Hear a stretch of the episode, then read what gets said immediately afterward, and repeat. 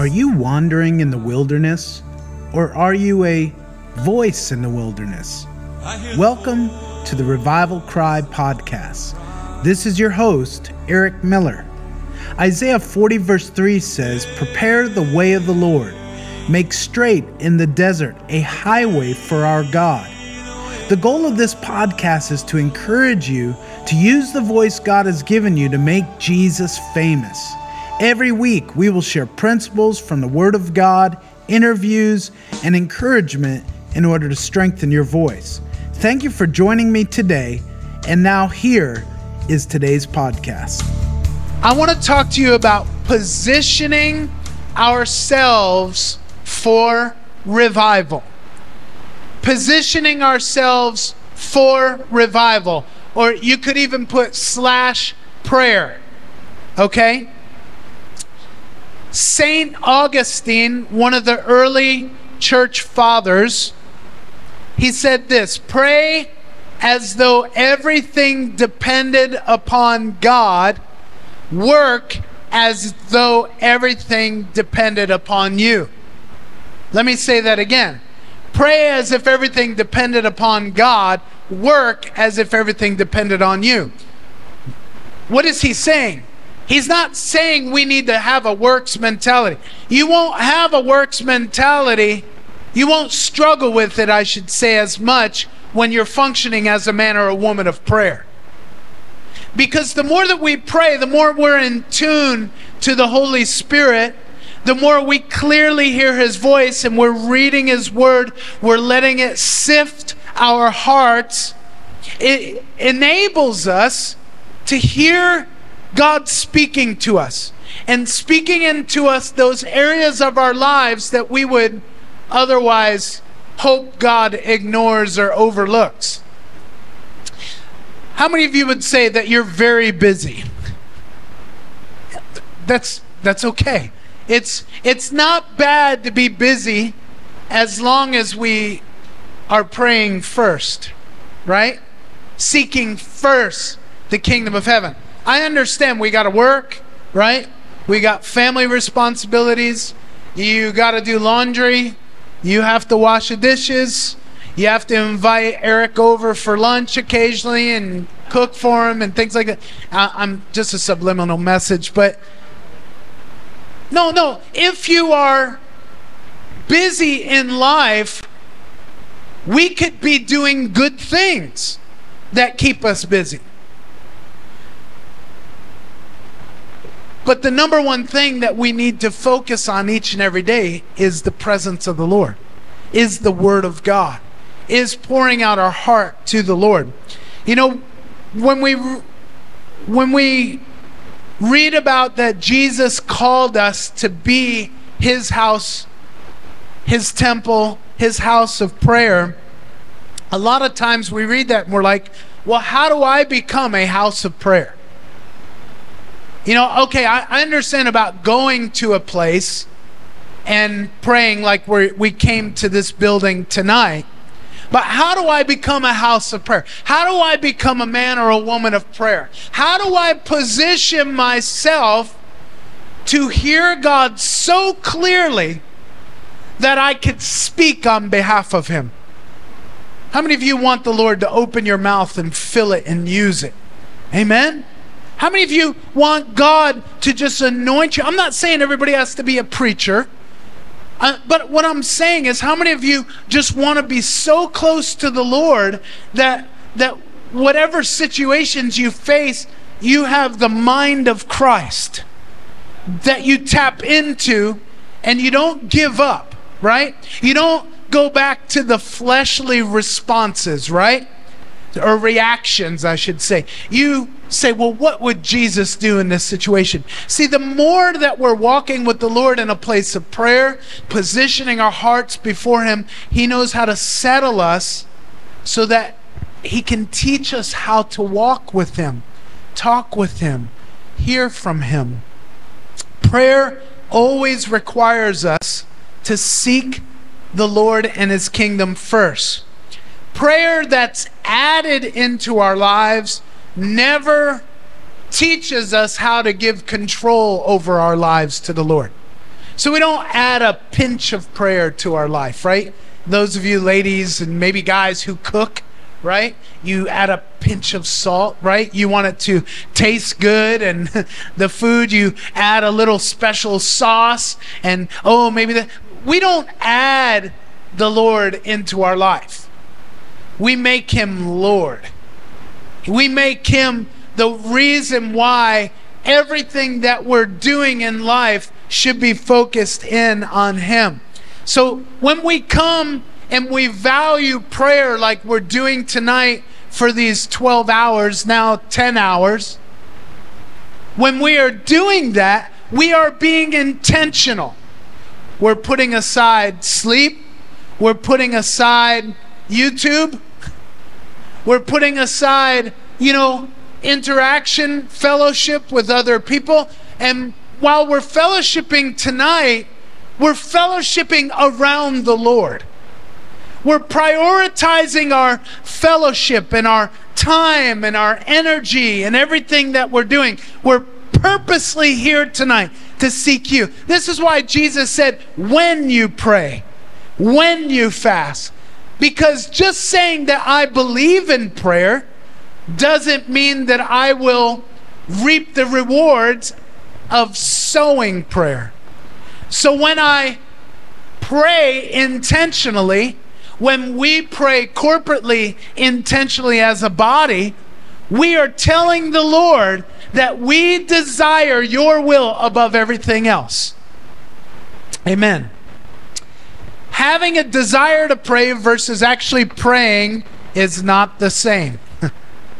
And I, I, know this is very basic tonight, but in the back of our minds, we constantly make up excuses about what we do and what we don't do with prayer. So imagine if you said, you know what? I'm not going to intentionally eat tonight because in my mind I already ate. Well, that that probably won't work for a little while. Maybe it'll work for an hour, two hours, three, four, right? And then your stomach starts growling, right? But see, the more that we taste and see that the Lord is good, the more our entire being hungers for God. The more that we desire specific, you ever have a desire for specific food? Not only that you like, but that you're like, wow, I haven't thought of that in a while, then you go and eat it. Sometimes that's your body telling you what you actually need. So if you need some vitamin C and you say, boy, I really love to have a, uh, some lemon or some oranges or, or something like that, some fruit like that, your body is telling you what you need. And the Lord's presence is constantly telling us, draw near to me. Come close to me. Position yourself before me. Now, don't just be busy with everything that you're doing. Stop, be still, and know that I'm God. Amen? The activity of prayer is always a response of obedience. Always is. Since the enemy hates it when we pray, this is why we have so much resistance to prayer.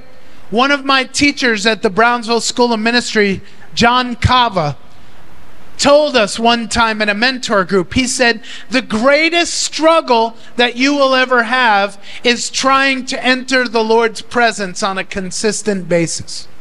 And what he was saying he, is that the enemy's going to fight us from being intimate with God. He's if if the enemy can keep us busy, you know, Steve Hill to say, you've probably heard me say this before, that you know, the enemy wakes people up on Sunday morning and says, Come on, let's go, get dressed, let's go to church, right? Because if you go to church, even if it's a powerful church, even if everything is being done as unto the Lord, there are people that can come not positioning themselves in a righteous way before the Lord so that when they're here, even though God's touching everybody around them, they might feel like God's not doing anything in them. But see, that's why I say don't come to church to get Jesus, bring Jesus with you to church. Learn how to be in a posture of prayer. Make your life a prayer to God.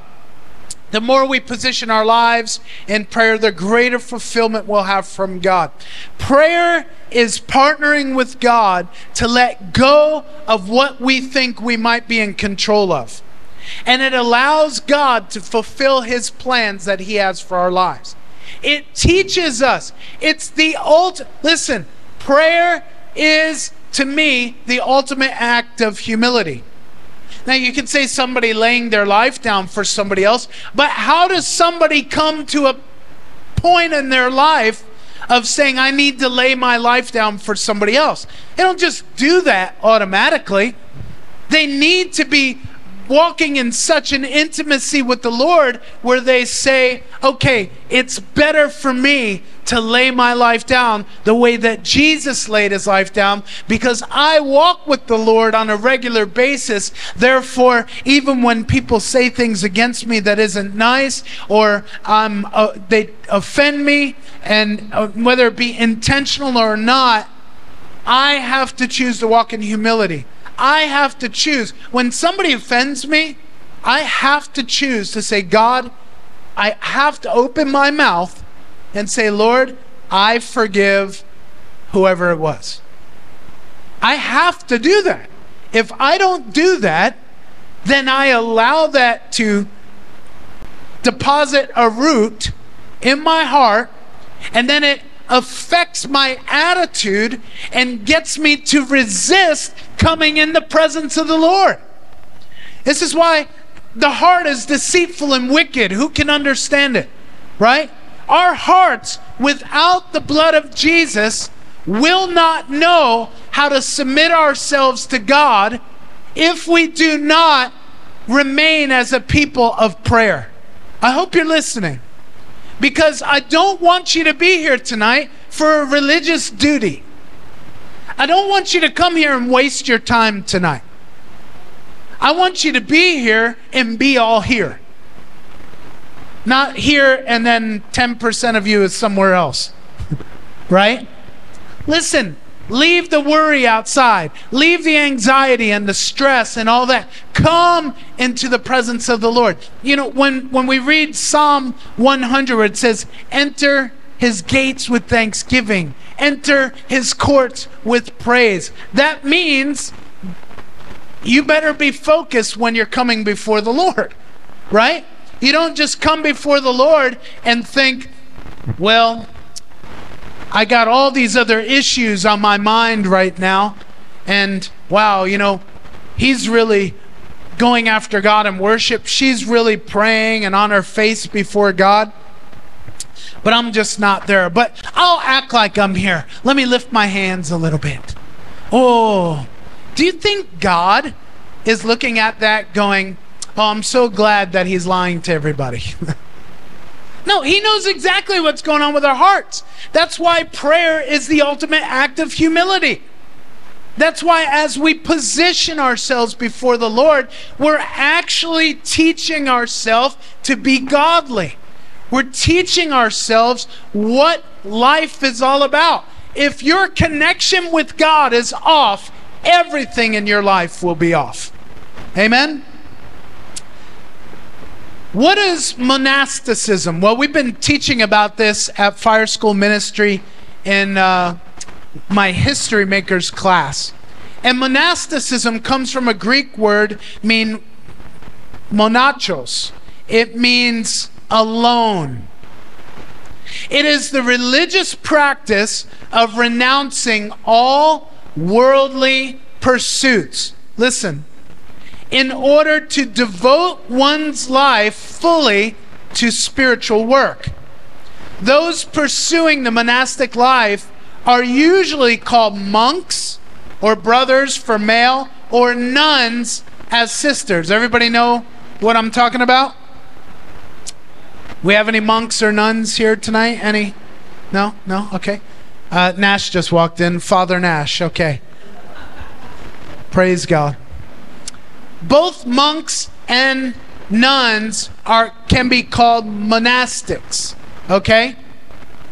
Monastics usually take religious vows of poverty celibacy in order to dedicate their life to a disciplined religious practice. They can be found in almost every religion Christianity, Buddhism, so forth.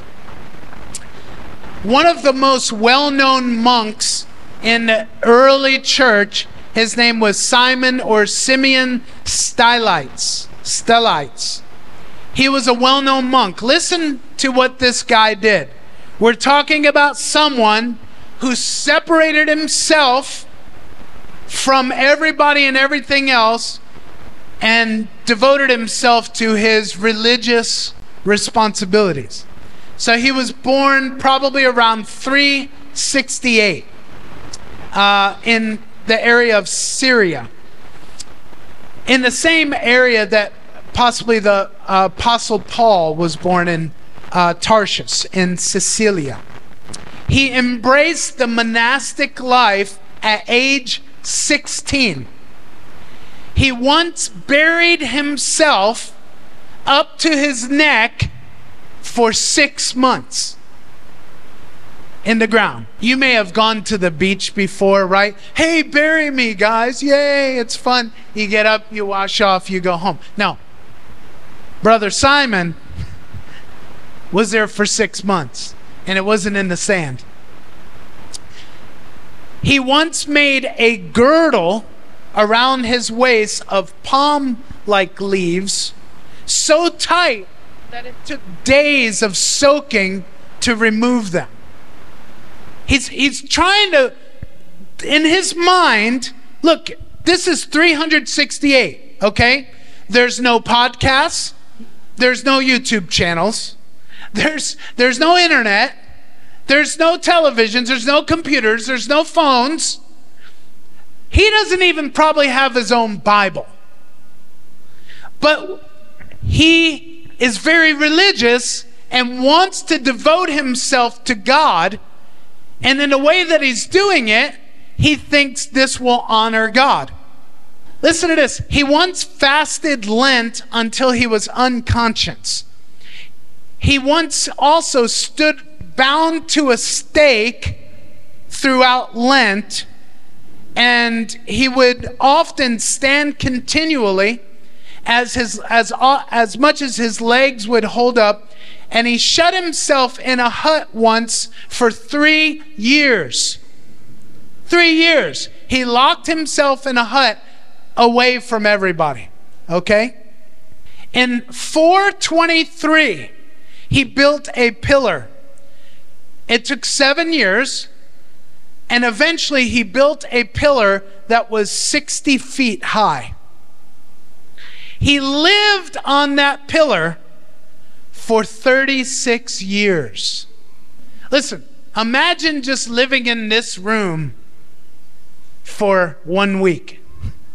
36 years he built this pillar. And he had an iron collar around his neck. He was doing everything he could to beat his body into submission, to make it his slave. Now, I am not telling anybody listening or watching tonight that you should go home and isolate yourself from everybody. Nathan, don't do this. Okay? Even if Kathy makes you mad, you cannot build a pillar outside and say, I'm sleeping up here. Don't talk to me anymore. Okay. He never bathed. He had vermin dripping off of him. He had open sores which were full of maggots. While he was on the pillar, he would touch his feet to his forehead 1,244 times every day. I don't know why. Maybe he was trying to do CrossFit up there. I don't know. But he became such a spectacle in the community that people would go to him and every day he would preach to the people. Now, again, I'm not saying everything I believe he did was right. I think he took it way out of context in wanting to devote himself to the Lord. But he was given over to this, and it became a real sight to see.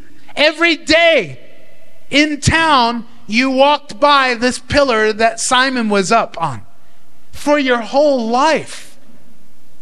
Imagine if you were 36 years, every day you were used to seeing that guy there. You know, before we would cast off Simon's stylites, let's look at what God asked the prophet Ezekiel to do. Okay? Ezekiel chapter 4 says, Now the Son of Man, take a block of clay. This is God speaking to Ezekiel. Put it in front of you and draw the city of Jerusalem on this clay. Then lay siege to it, erect siege works against it, build a ramp up to it, set a camp against it, and put battering rams around it. Then take an iron pan, place it as an iron wall between you and the city, and turn your face toward it. It will be under siege, and you shall besiege it. He's asked, God is asking the prophet Ezekiel. You ever read any of the book of Ezekiel in the wild revelations and encounters that this guy had, the visions that he had? How many believe that he was a pretty unique guy? And he is, God's telling him to make this thing, this map, this actual fort, sort of say, because what he's going to do is make a picture of what God's going to do against Israel because they're not living for him. This will be a sign to the people of Israel. Verse 4 Then listen, lie on your left side and put the sin of the people of Israel upon yourself. You are to bear their sin for the number of days you lie on your side. I have assigned you the same number of days as the years of their sin. So for 390 days, this is over one year. You will bear the sin of the people of Israel by laying on your left side. This is a little awkward, even for a prophet who sees awkward things. After you finish this, lie down again. This time, your right side. And bear the sin of the people of Judah. I have assigned you 40 days, a day for each year. Turn your face towards the siege of Jerusalem and with bared arm prophesy against her. I will tie you up with ropes so that you cannot turn from one side to another until you have finished the days of your siege. You know what God is looking for in a people of prayer? He's looking for people that would fully devote themselves to Him, not just treat prayer as something that we do. We clock in, we clock out. But we feel the burden of the Lord for revival. We feel the burden of the Lord for Agdao. We feel the burden of the Lord for Mindanao. We feel the burden of the Lord to pour out His Spirit upon all flesh in our schools. I'm not, again, friend, I'm not asking you to go do something weird. I'm asking you to go do something normal. Normal, that is being becoming a man or a woman of prayer. We're not just here to have an all night prayer meeting so we could put a, a, a, trophy on our wall and say, I did the all night prayer meeting. Well, praise God. That's great. And I want you to feel good about doing something you've never done before. But I believe the Lord wants to stretch us in the place of prayer so that we would not deviate from doing His will and doing our will instead.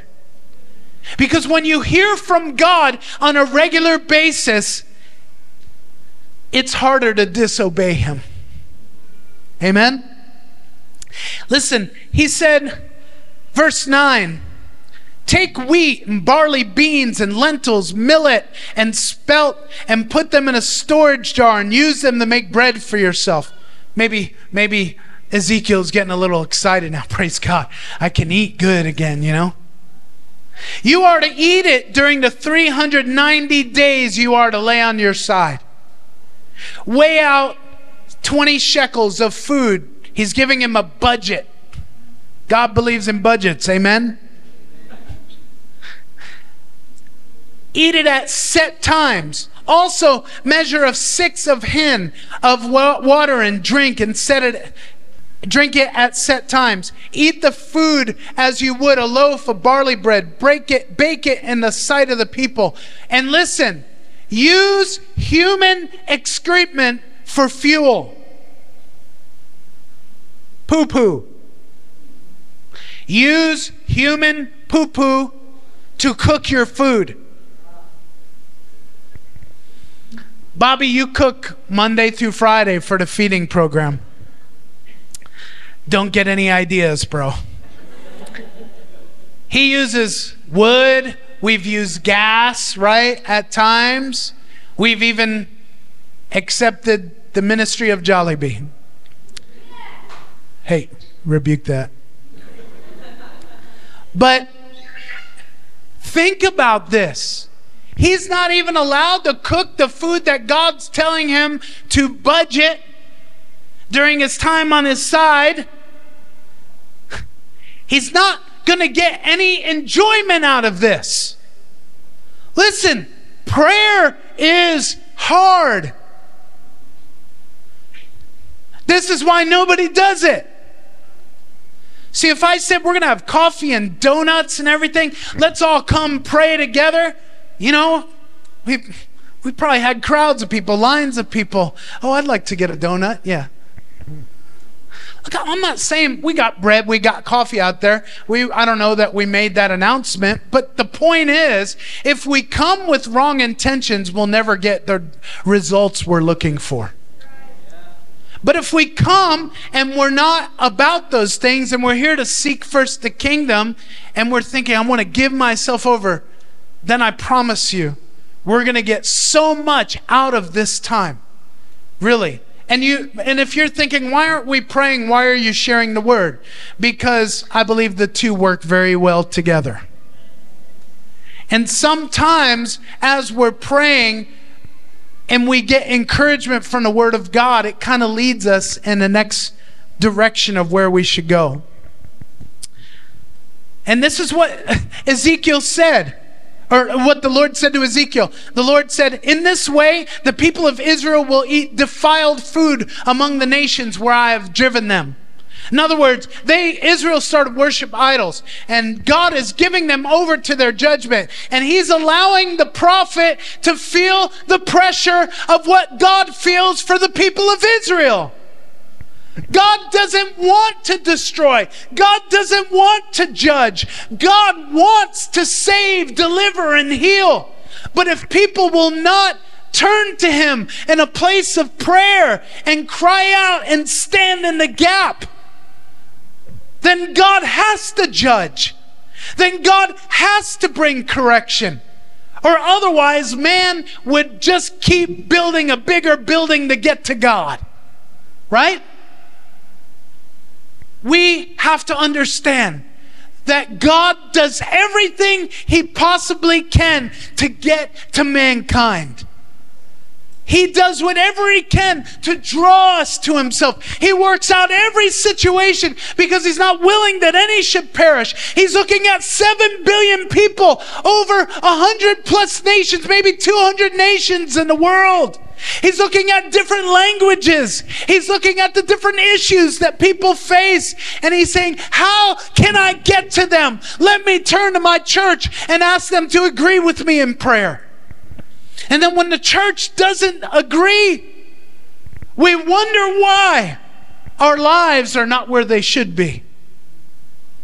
We wonder why. Listen, I believe the church is, is God's answer to a nation, to a world that's falling apart at the seams. I believe we can bring love and truth and hope and it might cost us something. But if it's not costing us persecution yet, and I say yet, this is why all the more we must enter into a place of prayer. I promise you, if Ezekiel had somebody he could share his burden with, with he probably would have. But prayer is oftentimes committed by those who separate themselves unto the Lord. That's why I get excited when we have a body that values these things and said, I want to come no matter what responsibility I have, no matter what status I have or title I have or, or, what people know me for. What matters is, am I seeking the Lord while he may be found? Am I pursuing God? He said, Then not so, sovereign Lord. I have never defiled myself. From my youth even till now, I have never eaten anything found dead or torn by wild animals. No impure meat has ever entered my mouth. Very well, then. God said, I will let you bake your bread over cow dung instead of human excrement. You think, oh God, you're just so hard. Friend, you are not in the place of God to judge God. And you need to be careful about, well, Lord, why don't you, why did you do that? I don't think it's wrong to ask God questions, but I think this is where we need to go. God, what about my heart? Where am I with you? Where am I in intimacy with God? Are you a church goer? Are you someone that knows about Jesus? Or do you wake up in the morning with Jesus on your lips? Does, do you dream about him? Do, have you noticed that your dreams have been filtered by the presence and the word of God to where you don't have those pornographic dreams anymore? I'm telling you, you focus on the word of God, he'll change the way you think, my friend. You focus on the presence of God, and you won't want, want to be around all the garbage of the world anymore. It won't satisfy you anymore. I'm telling you, there's such a posture of prayer that we can position ourselves in that the Spirit of God will take up residence on the inside of you and change everything around you. Let me share this last scripture. We got 10 hours, so I'm in good hands tonight. Ezekiel 24, starting in verse 15. Then the word of the Lord came to me Son of man, listen to this. You think your life has been hard, my friend? Wait until you have to bear the burden of the Lord. The word of God came to me Son of man, with one blow, I am about to take away the delight of your eyes. Yet do not lament or weep or shed your tears. Groan quietly. Do not mourn for the dead. Keep your turban fastened and your sandals on your feet. Do not cover your mustache and beard or eat the customary food of mourners. You know what the delight of Ezekiel's eyes was? It was his wife.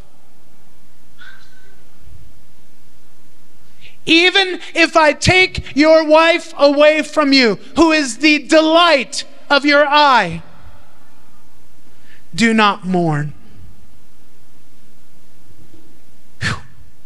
See, a lot of people are gonna uh, can can hear something like this and get an attitude with God.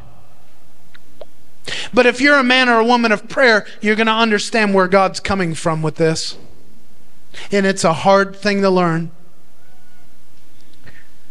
So I spoke to the people in the morning. In the evening, my wife died. The next morning, I did as I had been commanded. Then the people asked me, Won't you tell us what these things have to do with us? Why are you acting like this? So I said to them, The word of the Lord came to me.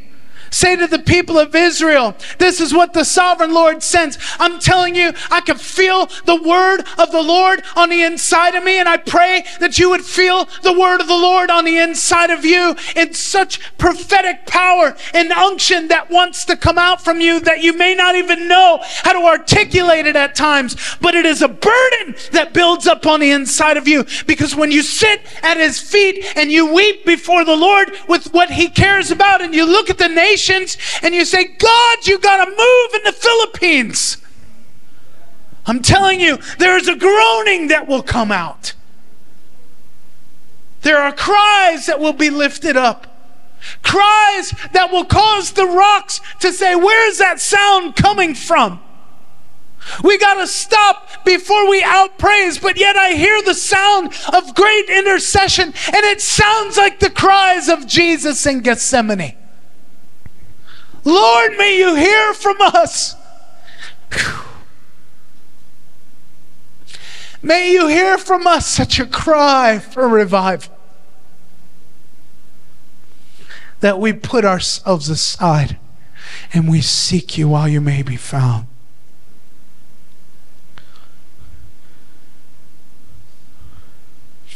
The object of your affection, the delight of your eyes, the sons and daughters you left behind will fall by the sword, and you will do as I have done. You will not cover your mustache or your beard or eat the customary food of mourners. He's Ezekiel speaking to Israel. You will keep your turbans on your heads and your sandals on your feet. You will not mourn or weep, but will waste away because of your sins and groan among yourselves. Ezekiel will be a sign to you, and you will do just as he did. And when this happens, you will know that I am the sovereign Lord. Friend, we don't see the whole picture. We see our beginning and our end. And that might be 70 years. But the fact of the matter is, God sees eternity. And He wants to do whatever it takes to bring people to a place of repentance. And if that means you become a little bit uncomfortable by giving yourself into being a man or a woman of prayer, then I promise you it'll be worth it.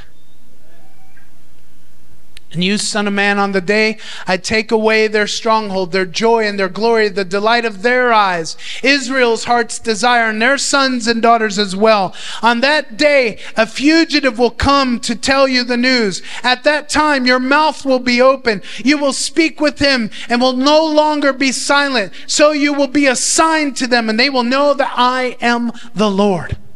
Listen, when you are bound up in a place of prayer and intercession with the Lord, and He shares with you His cries, His groanings, and what Jesus prays 24 7 as He sits at the right hand of the Father, living to make intercession for you and I, when you will cry out to God and carry that burden, revival is not that far behind. Before God will release the sound of revival, He will release the cry of heaven in you. There will be something that will be deposited in you and me. And I believe that's why we're here. It's what we're asking for that will change your life forever. Look, God took Ezekiel's wife from him, the delight of his eyes as a sign to Israel that he was taking the delight from the eyes of the Jews, the temple. He was going to allow the temple to be destroyed because the temple just became religious duty, religious system. Now he's saying, Would you rely on me? Not the place, not the location where you worship. Would you allow me to be your focus and your sole worship? Would you allow me to be your one desire? Would you allow me to work miracles on your behalf and do things in and through your life that you cannot do by your own might, power, and strength? Listen, I believe revival comes as we allow God to remove whatever causes our flesh to delight in without giving glory to God. If there's anything that you and I can delight in, that does not give glory to God, it should be taken out of our life. And I am not saying you got to go do something weird. I am saying that you need to allow the conviction of the Holy Spirit to bring you into that secret place with God, to bring us as a community into that place of prayer, to bring us into that sense of responsibility. You know, when the ark, when David was bringing the ark back to Jerusalem, and then who was it? Uzzah reached out and touched it. Well, he was not one of the uh, temple priests, the Levites, that was supposed to be reaching out and touch it at all. There were specific men that were called and chosen to do that. It would have been better to let the ark fall than to reach out and touch it irreverently. Listen, we don't have to fix anything for God. We just need to touch only what He's asking us to touch. And then what happened is, as he reached out, he died. And so the ark ends up in the house of Obed Edom and his family because David was afraid to bring it anywhere else. So imagine the Ark of the Covenant in your house where you get up to in the middle of the night to go get you a drink of water, and there's the Ark with the cherubim on it. you know that only the high priest is supposed to go into the most holy place once a year and see that thing. You aren't supposed to see it, but it's in your house. You got your feet up with your remote control thinking, I don't know if I should watch that with this ark sitting there. Think about it. What are you talking about, Eric? I'm talking about when the ark of God, the presence of God, comes to your home, comes to your life, and you feel responsible for it, you could either reach out and try and fix it or you can just let it be where it is and build your life around it. Obed Edom's family was greatly blessed, supernaturally blessed, because their house became a house of prayer. Man, thank you, Lord. All God's asking from us tonight is to take delight in Him. You know, I know we spent a couple of hours already worshiping the Lord, praising the Lord, honoring, adoring the Lord. But listen, I'm going to ask the Holy Spirit to sift our hearts tonight, to drain us of anything that hinders us from His presence. And I want to ask you to be honest with the Lord even if you've repented of the same thing, whatever the Holy Spirit puts his finger on, just be obedient. Just allow him to come a little bit closer. Look, he is as close as he's ever going to get. But we allow him to come even closer as we renew our minds.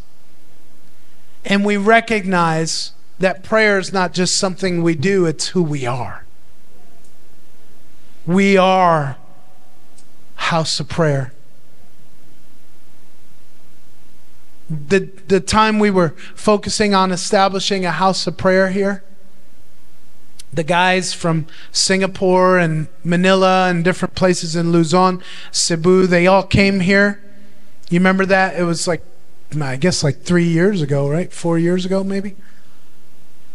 Josh and all those guys, when they came, one of our guys, Romrick, went into this old abandoned house over here, and he was just walking around praying.